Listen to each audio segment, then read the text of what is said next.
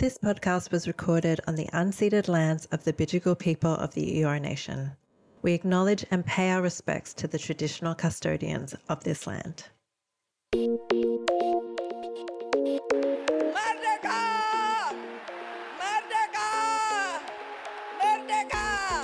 The country of Indonesia. Do they like me in Indonesia? 100% confident Indonesia will prevail.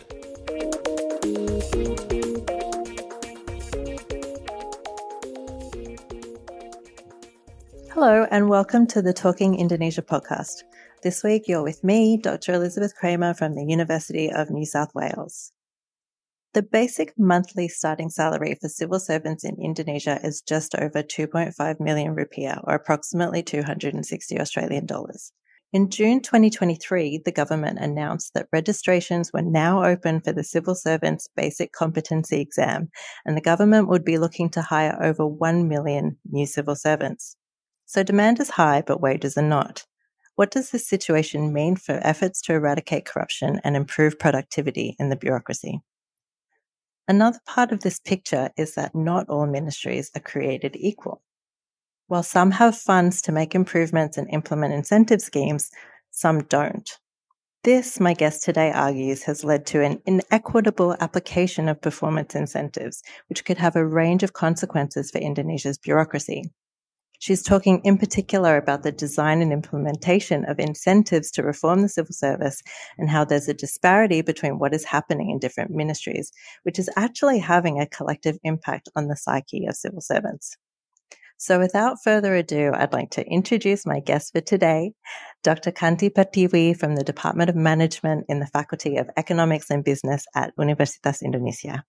She's also an honorary fellow at the Department of Management and Marketing at the University of Melbourne. Before working for Universitas Indonesia, Kanti was a staff member at the Corruption Eradication Commission, known as the KPK. Welcome to the podcast, Kanti. Thank you so much for, for being here with me. Oh, thank you, Liz. Thank you for having me. So, I want to get started with a background question here. I'm interested to know what motivates people to go into the public service these days. You know, since we're talking about motivations and incentives, it'd be really good to um, explain what encourages people to join the public service and what are their expectations of what they'll be doing when they get there. Uh, when we talk about motivation and expectation to join the public sector, and I will focus on those who join as PNS ya, pegawai negeri sipil, because you know there are other types of uh, employment. Uh, ada apa? Uh, PP, PK which is more contract based, and also honorer, and all these other different types of employment.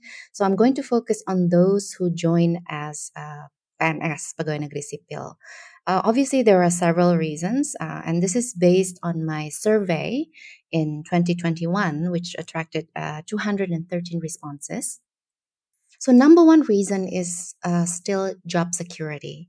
So, the number was around 60% of participants uh, who gave this answer, and given the currently precarious job market in Indonesia and also globally, I think we can understand that people really value uh, the idea of being part of the civil service means you get a stability of income like however small you, you still get paid every month right?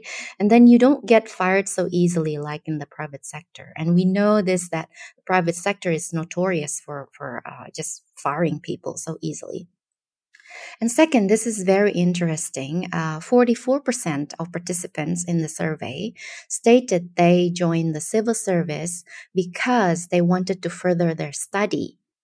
So uh, ingin apa studi lanjut gitu ya. And as a reason, we know that PNS, uh, if you you are PNS, you have an opportunity to apply for uh, different uh, scholarships. Yeah, for example, uh, Australia Awards offer scholarships prioritizing uh, PNS or those who work in the public sector.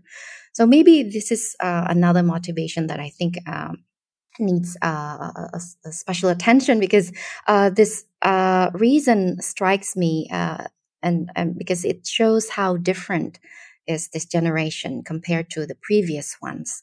They're the kind of de- generation that want to develop themselves want to expand their capacity and so they believe in furthering their education And the third and fourth reasons are because they want to fulfill their parents' wishes. Jadi banyak yang they apply because their parents want them to be uh, PNS and because they are attracted to the pension scheme, which is also understandable given the majority of other jobs out there uh, don't offer this.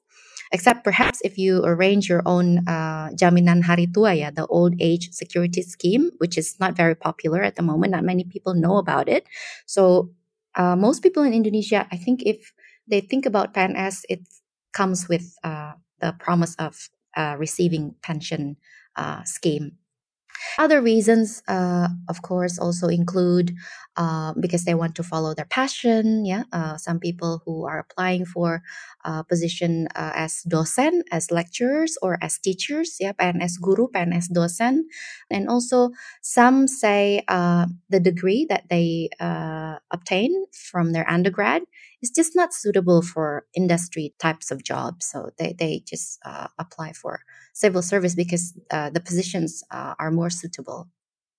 That's a fantastic recap. And it's really interesting to hear that it's not just about security, but also opportunity that being in the PNS can offer people. I want to turn to a, a, different question now, and maybe we might call it the other side of the puzzle or coin here. One of the reasons why bureaucratic reform is, is, such a topic of conversation in Indonesia, I guess, is because for so many years, uh, corruption has been an issue. So, before we talk a little bit more about the reforms that have been going on there, I'm interested to hear from you. Um, how prevalent would you say corruption is in the public service at the moment in Indonesia? Has it decreased, increased? Um, it, can we even tell, uh, given the information that's available to us? Okay. Um, yes, I think this is too hard to tell to give you a straight answer because it would depend on how you would define corruption. And this was really at the heart of my PhD project uh, five years ago now. There's always this ambiguity, the floating meaning of corruption, the contextuality, the social meanings, cultural meanings of corruption, in which people, everyday bureaucrats, or even business persons would say, oh, this is not corruption. This is us paying dues to our social obligations as Indonesians, for example. We cannot be successful alone in the middle of an impo- impoverished community, for example. And you know, uh, so many have written about this logic of bagi-bagi, uh, which carries so much cultural meaning, social cultural meanings. And others would say, um, this is just me being considerate to my staff who need extra money for their kids' education, so they have to look the other way whenever there's uh, quote unquote corruption. So, in my research, uh, one of the most often articulated reasons for the perpetuation of quote unquote corruption is around the salary inequality between the public and the private sector and within the public sector itself. And this is very different to the kinds of corruption which involves political corporate elites dodging taxes, for example. There's inequality there too, but, but very different. And if you look at what has changed since Indonesia's anti corruption reform, which started in the late 1990s, early 2000s, there are so many different rules now put in place to minimize budget misappropriation or uh, kebocoran anggaran ya uh, with all the monitor- monitoring and audit requirement. So I would say on paper, corruption may be decreasing compared to prior to reformasi. But then there's also a shift in the narrative. Uh, we'll, if we look at the media, for example, in the beginning of the reform era, there was a broad consensus that to address corruption, there needs to be an adjustment in public sector salary, including, uh, I remember there's a statement from World Bank officials and so some government bodies at that time were able to immediately secure additional allowances, but the same level of increase was not applied to other ministries. So their trajectories are different. So perhaps in those ministries or agencies, corruption level has significantly been reduced, but not in others especially if we're talking about the regional government with very minimal uh, PAD or pure regional income. You can imagine the take home pay for their civil servants is much, much lower than other uh, areas, like, for example, in Jakarta. So, this has created a huge amount of dissatisfaction among sections of the bureaucracy because anti corruption reform in the form of uh, more strict financial control, such as audit, yeah, it's not accompanied by a comparable increase in income, especially for those outside the financial sector or in uh, areas with very minimal uh, pure regional income. And here you begin to see this metaphor uh, of sultans versus peasants, which I also wrote in my article. Um, so, those uh, government institutions or government agencies uh, who are labeled as uh, sultans, they enjoy a significant increase in income. Whereas the peasants, uh, they don't enjoy a significant increase in income. There is some increase, but not significant, and it doesn't catch up with inflation, for example. And it doesn't guarantee like a decent standard of living. And this has caused problems, I think. That's a great point to interject with my next question because you've talked about the, the sultans and the peasants. And I guess one of the sultans in this um, picture is the Ministry of Finance and people who work at the Ministry of Finance. So I want to turn now to your recent research on using performance bonuses to disincentivize corruption and to boost productivity, which has happened in some parts of the public service. You mentioned that the Ministry of Finance is leading this charge. So, can you explain what has happened at the Ministry of Finance? What have they done and what the rationales have been for these new systems and how they've managed to get the resources to to implement these new systems to try and, as I mentioned, disincentivize corruption and boost productivity? Yeah, okay. Uh, this is a great question. So, the Ministry of Finance was a pilot project of uh, the Indonesian government uh, in collaboration with the World Bank in the early reform era. And this is very much tied to the neoliberal agenda of the World Bank. I think the financial sector has to be the focus. And there were several government regulations that were passed at that time. And the Ministry of Finance was given full support to reform their institutions. They could even set up a dedicated organizational transformation unit with a separate budget, I believe, something that I don't see in other ministries. So basically, they are provided with the resources to experiment with their own change initiatives, taking stock of what they need as an organization. And I can see this from all the testimonials from senior bureaucrats from the Ministry of Finance uh, about this initiative. And because they were able to design their own change initiatives, supported with the right resources, they were able tra- to transform in a way that resonate with the aspirations of many members of their organization. Most notably is the aspiration around a better salary package. So there is a collection of stories, and this is um, very interesting because um, it's published by the employees of the Ministry of Finance. And in that uh, collection of stories, there were many statements around how happy they were to receive the new salary package. This is in early 2000s. And they felt that they can finally stop all the questionable practices.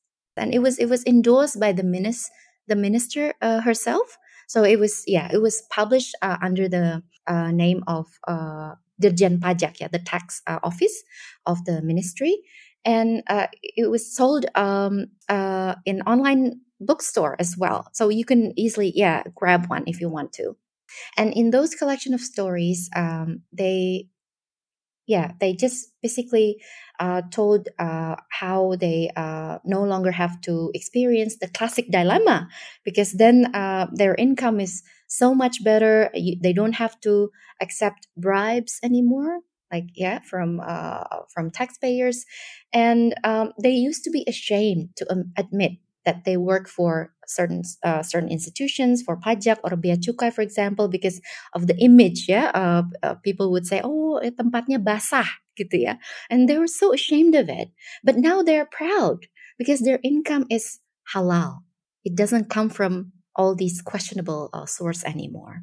And they were so glad because all the rumors they heard they heard about the new salary package which is called uh, tunjangan kinerja ya, performance allowance, finally came true. And that this will give them a sense of security.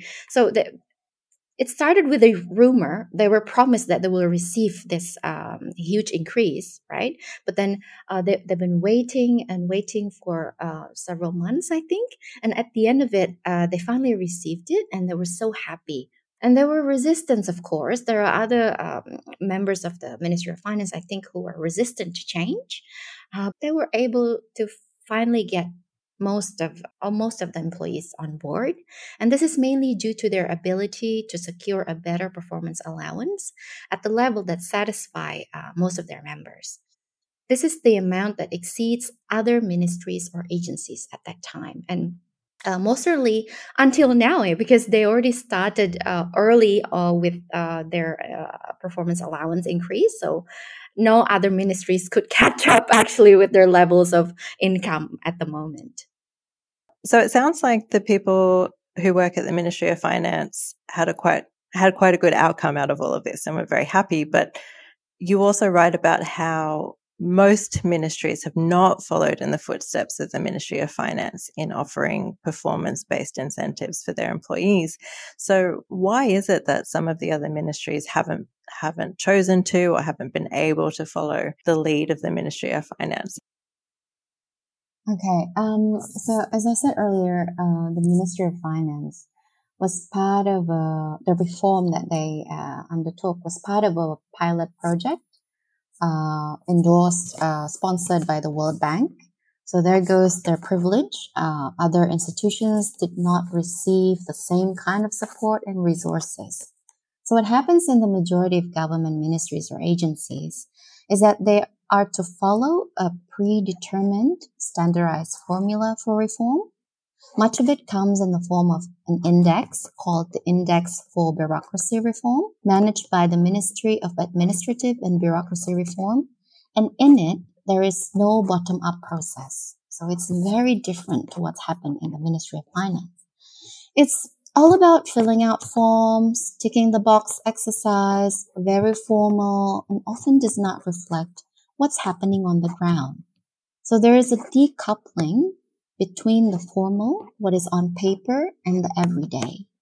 So they ask, for example, to um, the ministries or the agencies to create some uh, standard operating procedure (SOP), yeah? uh, which is a good initiative. But then, whether the SOP is actually put to use is a different story, right? And the reason why it's decoupled, unlike what's happened in the Ministry of Finance, is somehow tied to this issue of income, to the issue of remuneration, to the issue of low salary. So the Ministry of Administrative and Bureaucracy Reform is the one to decide on the formula. They evaluate the level of progress of other ministries and agencies. And there was a case where three government bodies actually met all the conditions to receive an increase in their allowance, but the approval still comes from the Ministry of Finance. And Ministry of Finance is so powerful in this case, they could veto the decision of the administrative ministry and just scrap the proposal to increase the performance allowance of other ministries on the grounds of unfavorable economic condition. All the while still handing out bonuses to their own employees. So this is one of the things that I see from all the conversations, all the interviews I had with uh, my informants, um, from every with everyday bureaucrats, they believe that they have met all these requirements, all these conditions on paper from the Ministry of Administrative uh, and Ref- Bureaucracy Reform, but then nothing happens. They, they still cannot enjoy the same level of uh, performance uh, allowance like uh, their colleagues at the Ministry of Finance. So going back to your question, is it ideological or is it practical? I think it's simply because um, they were not equipped with the same resources as the Ministry of Finance.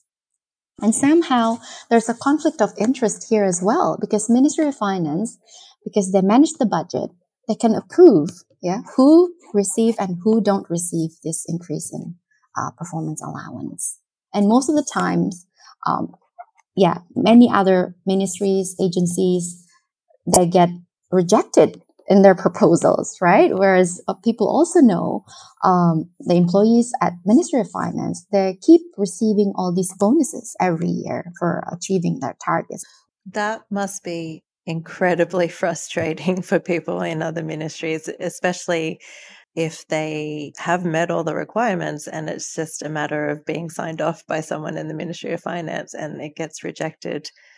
Yeah, Absolutely. I can imagine. Yeah. So that that kind of brings me to my next question actually because you a lot of the research that you do is interview based um, and in your most recent project you did speak to quite a few civil servants directly about their experiences. I'm interested, you know, when you were talking to people was there anything that particularly struck you during your interviews that I'm interested to hear if there were any reflections from your interviewees that really highlight how problematic the nature of these bureaucratic reforms uh, has been. I think uh, one of the most striking is, of course, the stories shared by uh, the Ministry of Finance employee uh, about how the new salary package have changed their view about their job a sense of security, sense of being appreciated, no longer have to worry about living expenses, education for their children. And this, I believe, translates into better work ethic. And we can see how the public in general really uh, give a thumbs up for their online tax system for their frontline services, which is very different when you compare to uh, stories or testimonials we heard about services in the district office, for example, kelurahan, yeah, or in puskesmas, where the workers are mostly underpaid and overworked. So I think this big narrative about uh, corruption being a problem of morality, you know, it's it's being challenged at the same time by these stories because at the end of the day, it's it's not about morality; it's about inequality as well. Like how much you make, it will influence, it will shape your everyday behavior. And this is confirmed uh, with the document analysis, in which I found that senior civil servants actually lobbied the House of Representatives. Uh, so, senior civil, civil servants at the Ministry of Finance that actually lobbied the House of Representatives at the early uh, uh, reform era. Uh, they lobbied to secure a new salary package, and that was quite a revealing uh, quotation uh, there in the article that I published uh, in the conversation recently, because this really shows that at the end of the day, whether your institution can get a better remuneration package or um, performance incentive it's not about meeting all these requirements on paper, etc., uh, etc. Et it's more about whether the minister or, or uh, someone senior in your uh, institution can lobby the House of Representative. And this is so frustrating as well at the same time, you know? Um, and while stories from other government agencies really uh, focus on this frustration because they have to do all these tick the box exercise to meet the bureaucracy reform index that is so detached from what everyday civil servants need to improve their performance on the job. Their frustration because of the budget cut, or sometimes we call it uh, refocusing, yeah, if you have heard of, this term, and also automatic adjustment. All these uh, mechanisms eat into the budget for honorarium and allocation for business trips while the promised increase in performance allowance is still remain to be seen. So you can see uh, they're being under pressure from left and right, right? You want them to um, improve uh, their performance. You want them to stop engaging in corruption or bribery. But then you also remove all these additional source of income um, while not giving these civil servants the promised level of increase in performance allowance. And also, I guess, you know, like I mentioned before, it's it's not between sectors. It's actually p- people who are, you know, sama-sama PNS, yeah, but they're seeing people who are ostensibly maybe the same level as them or with the same sort of workload as them being paid much more. And that mm. leads me to my final question, actually. So, what are the other unintended consequences of this entire situation that you've presented to us and these reforms in some parts of government and not in other parts of government. Um, you talk in your article a little bit about the phenomenon of quiet quitting, which you know has sort of entered into the employment discourse over the last couple of years. So this phenomenon of quiet quitting uh, amongst Indonesian civil servants, and perhaps there are some other unintended consequences as well. Can you tell us what you found through your research? Okay, quiet quitting. so this is something that I learned from being part of the civil servant Twitter community for about two years now, I think, and observing online interactions, contributing to their conversations as well, uh, and not doing uh, my writing. a little bit of escapism there. there is this idea uh, that I learned from them called membego dalam damai. So playing stupid peacefully. So basically, what, what this means is that these younger generations of PNS, yeah, when they say membego dalam damai, they're trying to say that they no longer want to show their true skills and knowledge to their superiors, which they uh, humorously label as esmelon. Yeah. Esmelon is, is actually for uh, eselon, yeah, eselon, yeah, people who uh, occupy a, a, higher position in the organization. So they call them esmelon. They know if they show their true skills and their knowledge, uh, whatever, they will be handed in extra work with no extra money. And they already feel underpaid. So why would they want to go the extra mile? Because you keep hearing this, oh, you have to go extra mile, etc., etc. Why would they want to work quote unquote professionally. I think more importantly, if the government is not addressing this seriously, these young, younger generations are going to become even more skeptical. And this, in the end, would hurt the overall goal of reform and the interests of the public. The public sector is an integral part of it, I think, to deliver uh, keadilan sosial. Yeah. So, yeah, quiet quitting is something that I'm really worried uh, if if we keep ignoring all these voice of uh, dissatisfaction and feeling of uh, demoralization. We really need to address this uh, seriously. Yes, I mean, it sounds like the danger is that these reforms could have some ministries and, and some employees going in the opposite direction. they're meant to boost productivity, yes. but what they're actually doing is demoralizing some people within the PNS, mm. which is obviously going to have the opposite effect of, of what's intended. Yeah, yes, it, yes. it sounds like a really massive issue. And it, it was so interesting to read your research on this particular issue. And I now know what esmelon means, um, which is, which is something I will no doubt throw into conversations you have to know umbi-umbian as well. So umbi-umbian is the opposite of uh-huh. esmelon. Umbi is uh, the term uh, they reserve for themselves. Umbi is, you know, uh, umbi kan tanaman yang ada di bawah tanah kan. They're actually um, the ones doing all the hard work, but no one will see them because they're underground. But all the, the all what matters in the bureaucracy is actually them. This umbi umbian. So I'm also an umbi umbian, but uh, I work at universitas, so a different type of umbi umbian, but still umbi umbian. You know. so there is a way of crafting their identity and differentiate themselves from the esmelon. I think it's a clever way to mobilize a different kind of narrative about being civil servant uh, at this uh, era of uh, neoliberalization and also uh, a way to sometime in the future they could also mobilize as a union you know because we know in australia and also in other countries like in the uk public servants are strongly unionized i think and this gives them uh, a certain level of bargaining position as well that's another topic for another yeah, day. I think we are definitely going to have to invite you back so you can talk more about some of these developments into the future.